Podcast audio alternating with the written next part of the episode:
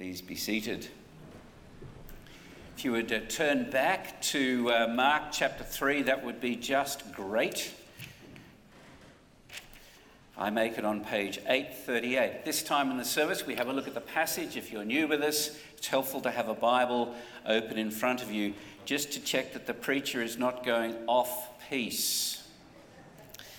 And as you turn to 838 and Mark 3, verse 7 to the end of the chapter, uh, you might feel it would be a very good thing for us to have a happy harvest passage for this Canadian Thanksgiving weekend. Something about the warmth of family or counting our blessings. That would be good. But instead, we come to this passage which is full of danger and threat, where the menace of lies and violence and death run right on the surface.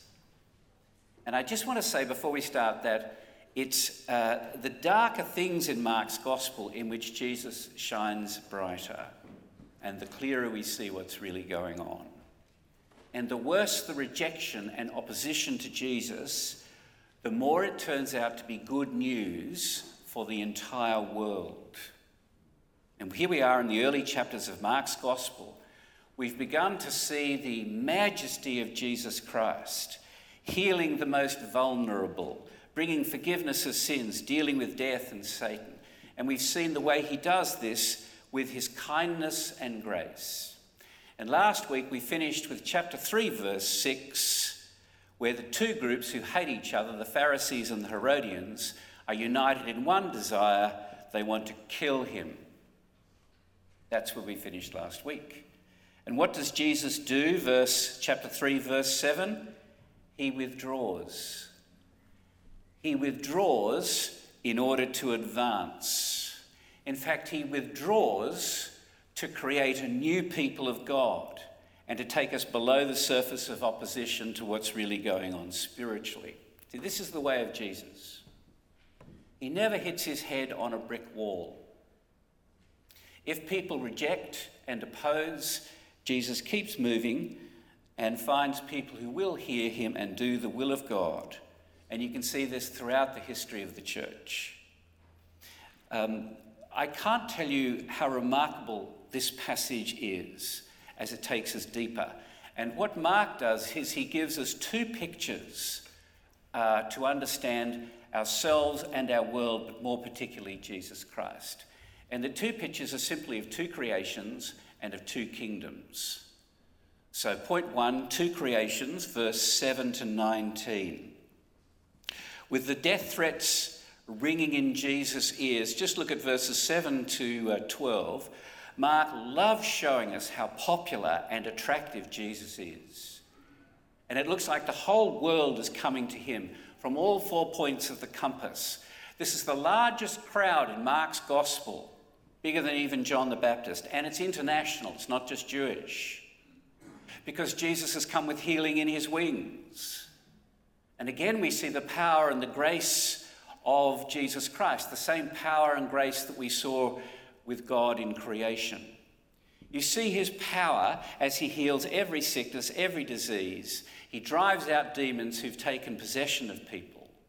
And every healing and every disease and every disorder and every uh, demon come up against the power of the Creator, and they are a no contest as Jesus restores people, our minds and bodies. Nothing is impossible for Christ.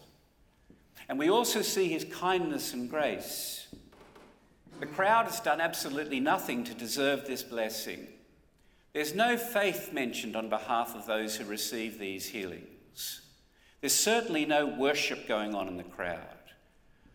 They are there to get what they want from Jesus. And they, as they press into Jesus, his very life is threatened. Did you notice that in verse 9? Verse 9, it tells us Jesus says, Get a boat ready, please, uh, because there's a very real danger. This crowd is going to crush me. And I know we read this quickly in a church service, but that's a word of great violence. And the irony, of course, is it is going to be through the death of Jesus that he will meet our deepest needs and bring the blessings of forgiveness and eternal life and hope for the future. And that's why he silences every demon who screams out, You are the Son of God. It's not because just because he won't have testimony that's unclean. Because the demons know his power, but they don't know anything of his kindness and his grace. It's completely unimaginable to them. If we are, the thing about Mark's gospel, if we're following along, we need to be brought right through the death of Jesus to see the love and the depths of his love and the lengths he will stoop for us, giving his own precious life so that we might live. And here's the thing about this picture. When God first created the world, there was no resistance, there was no opposition, there was no hostility, there was no indifference to overcome. And God, as uh, this world moved away from God and we rejected Him, God could have destroyed that first creation and started again. It would be perfectly understandable if He did. I mean, can you imagine creating a universe that turns around and rejects you? Understandable, He could have started again fresh, but He does not. Such is His love for us that he will not abandon us to our hostility or our unbelief or our indifference. This is why Christ has come. He sends Jesus Christ into the old creation with all its evil and its sin and its darkness, not to bring destruction, but to bring life, to take away our sins so that we can be taken into the kingdom of God, to bring us out of the kingdom of darkness and into the kingdom of God by the forgiveness of sin. And that is why the work of this new creation by Jesus Christ is infinitely more difficult than the first creation, and that is why it costs him his life. And that is why I think Mark uses the word, uses the language of creation. If you look down at verse 14 and 16, the very next thing he does is he makes a new people of God. In verse 13, he goes up on the mountain as Moses did. He summons the 12 and he creates them as apostles. And in verse 14 and 16, the word appoints is not appoints. It's not he's hiring them for a job, it's the creation word. It was used by God when he created the world, he made the world. And because these, this new 12 apostles, this new people of God, are a creation of Jesus Christ, he makes them 12 apostles. Jesus doesn't just save uh, a diverse group of individuals, he binds them together as a church under this 12. And how will Jesus exercise his authority in the new people of God? It's through the 12 and through their testimony to Christ, which is one of the reasons we read the New Testament as the words of Christ. And then, right at the end of this section, in verse 19, the last phrase, we meet Judas who betrayed him. And it's a reminder that the grace of Christ creates a church in the midst of context, uh, con- context of opposition and betrayal, even betrayal by his followers. And that's much better news than we could imagine because the new creation and the growth of the church depends on him and not us. Because Christianity is not about what we do for God, but what God does for us. So, two creations and now we move to the second half of the passage, two kingdoms, verses 20 to 34. This is such an important passage. And if you look down at verse 20, Jesus returns to Capernaum. People pack the house where he is to hear him. And such is the press of people that Jesus doesn't have time even to eat. So in verse 21, his family and some of his followers see it and they try to put a stop to what Jesus is doing by physically grabbing him. That's what the word seize means. They want to bind Jesus up physically. They want to do a Heimlich maneuver and drag him out of there. They want to bring him under their control. They want to deprogram him. And why is it? It's because they say he is out of his mind. It's the word for berserk. He's lost his mind. He's, he's beside himself. He's crazy. So, Jesus' family and some of his friends need Jesus to stop saying and doing all these things for their own comfort. What's very striking here is that the opposition to Jesus isn't from the outside or from the religious establishment, it's from the inside, from his own people. And what is it that lies behind all opposition to Jesus and his kingdom? And the answer that we're about to get is that there is another kingdom. And in verse 22, Jesus tears the mask off his opposition. And in every confrontation with those who want to destroy him or stop him, Jesus is unfailingly kind and unfailingly truthful and always reveals what's really going on spiritually. You know what it's like? If the police pull over someone for speeding, it's important for the police to know how to approach it, what's really going on. It could be, you know, a woman in the car who's in labour racing to the hospital. It could be a car stacked with drugs, weapons, and criminals racing from a crime scene. What Jesus does in this confrontation is he lays bare what is at stake for all of us and gives us the clearest picture of who he is and why he's come and what he's doing. So in verse 22, we get the first official representatives from Judaism in Jerusalem. And they come down and they accuse Jesus of being demon possessed. They say he is doing these works of power by the power of Satan, not by the power of God. There's no doubt in their mind that Jesus has power to heal, to cast out demons. The way it reads here is they, they are constantly saying this. They have met in committee and they have decided they need to put a stop to Jesus. What shall we do? They say. We can't deny his power. We can't deny the reality of the healings and the demon castings out. When he heals, it just seems instantaneous and permanent and creates complete health. What we need is we need to find a message that will undermine his following. We need a slogan that will go viral. I know. He casts out Satan by the power of Satan. It's a lie, and they know it. But based on the Goebbels principle, you remember the head of propaganda for the Nazis? Uh, if you tell a big lie enough and keep repeating it, people will eventually come to believe it. Do you know, in another place in the Gospels, Jesus calls Satan the father of lies. It's why um, one of our only weapons is the weapon of truth, the truth of God's word. I think what's important for us, let me just take a side tack here, that the impact of Jesus' miracles, which every one of his miracles are a picture of his new creation, often have the reverse effects on those who've decided to oppose him. His miracles only deepen their rejection of him. And that's because Jesus never compels faith, he never forces forgiveness on any of us. Throughout the gospel, whenever he does a creative act of power and love, sometimes it produces faith, but most often it deepens unbelief. And I say that because there are many people today who say, if only we could have miracles of power, people would just have to believe. But just look through this passage. The crowds don't believe. His family doesn't believe. The religious authorities come up with the most vicious and malicious explanation they could. They say he's in league with Satan. That yes, he has power, but it comes from the most evil and disgusting source, Beelzebul, the god of manure.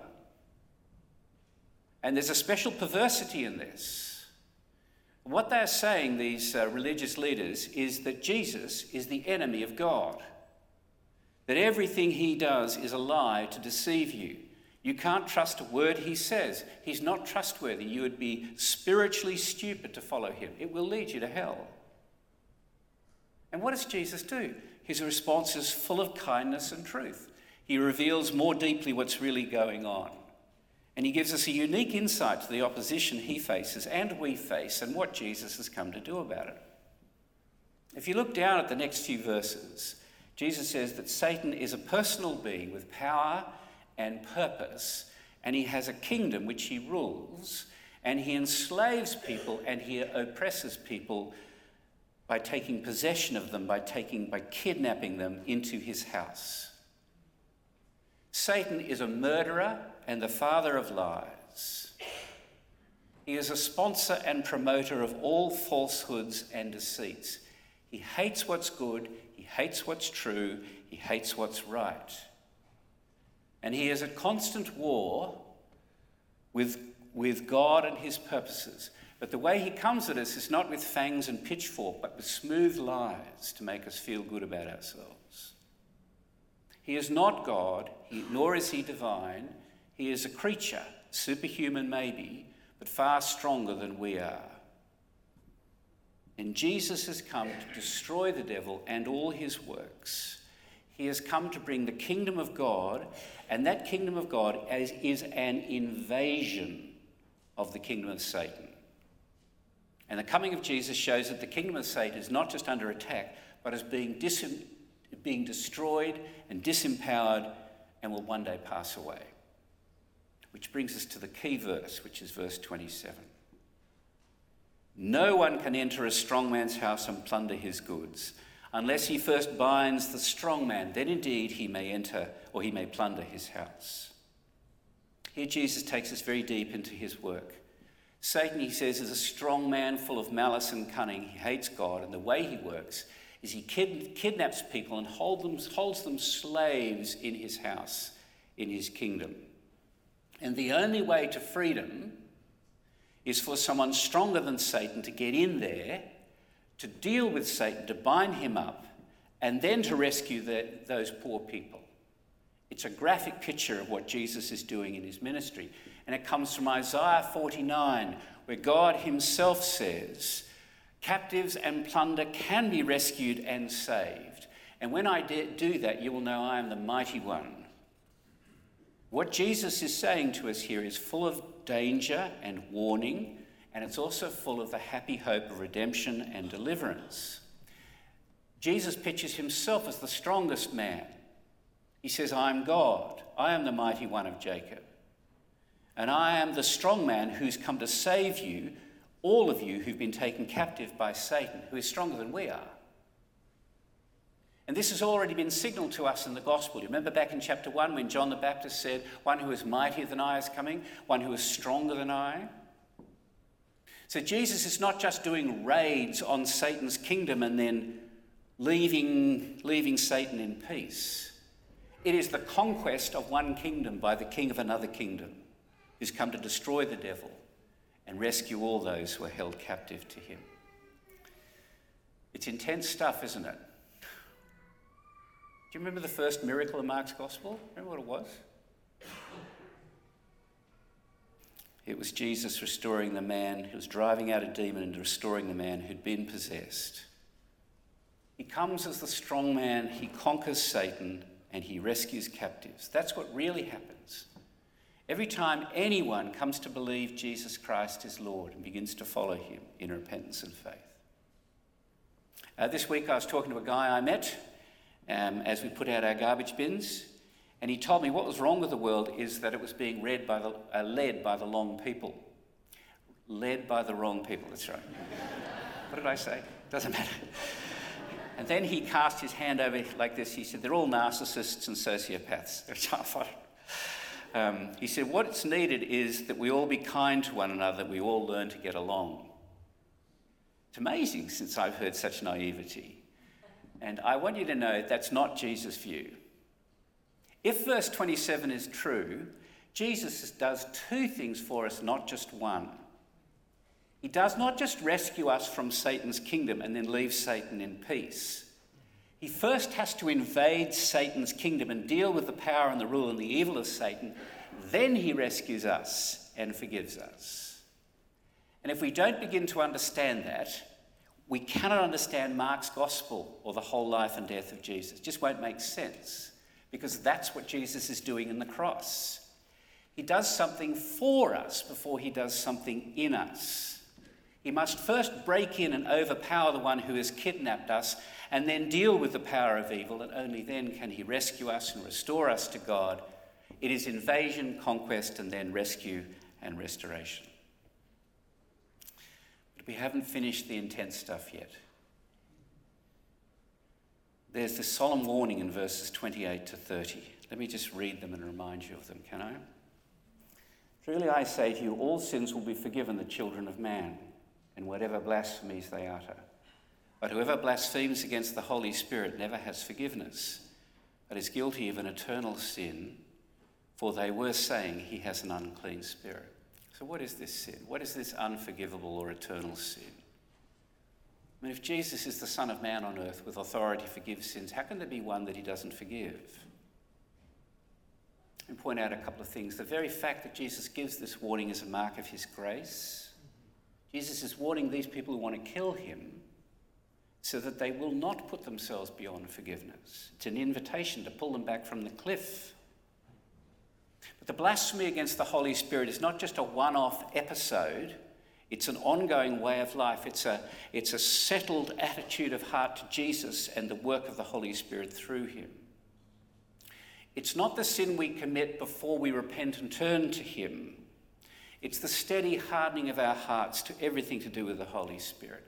It's not any particular word or deed that we fall into, but it's putting ourselves in the place of refusing forgiveness from Him. And if anyone here who can hear me is troubled that you may have committed this sin,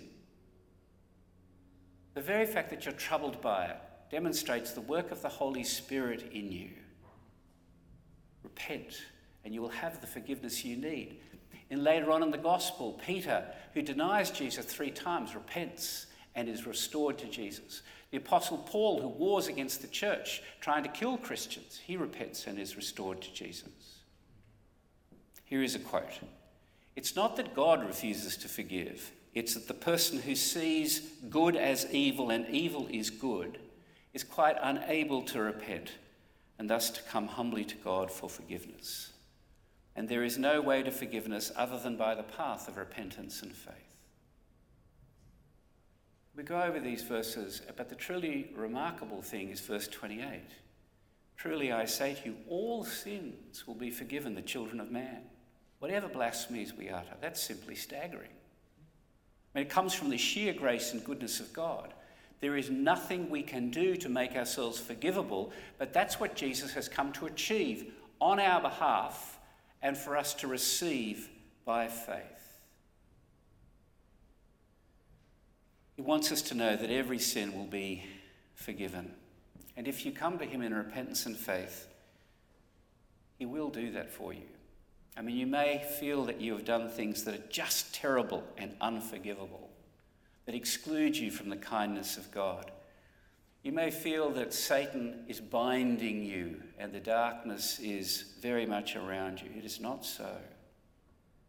It doesn't matter what you've done. Jesus opens the door. If we return to him forgiveness and faith, he says, Come to me, all who are weary and heavy laden, and I will give you rest. If you ask him now in your heart, he will forgive you.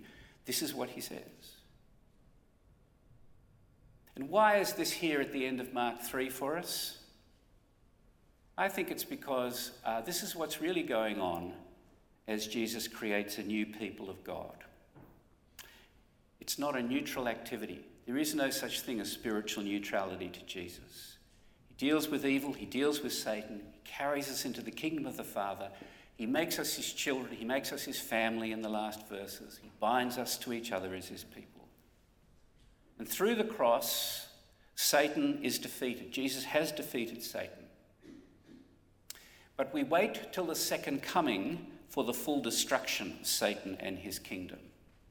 And in the meantime, he is at war with Christ and his purposes. And this is how he works. He works very hard to make us imagine we don't really need to repent, or we can't repent, or we can't trust Jesus. Jesus won't forgive us. He works by making us distrust the power and love of Jesus, or you can never be forgiven for the sins you're messing with.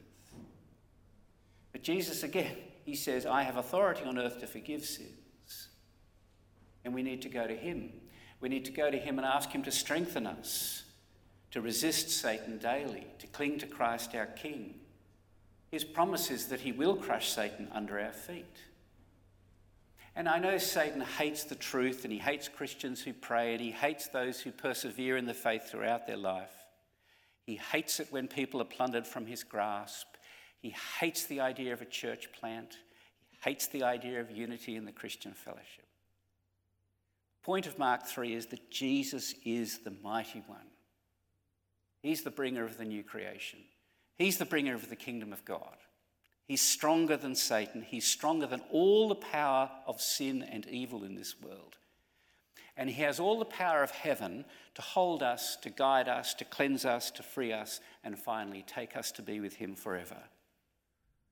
And we need to call on him repeatedly to do that, even today.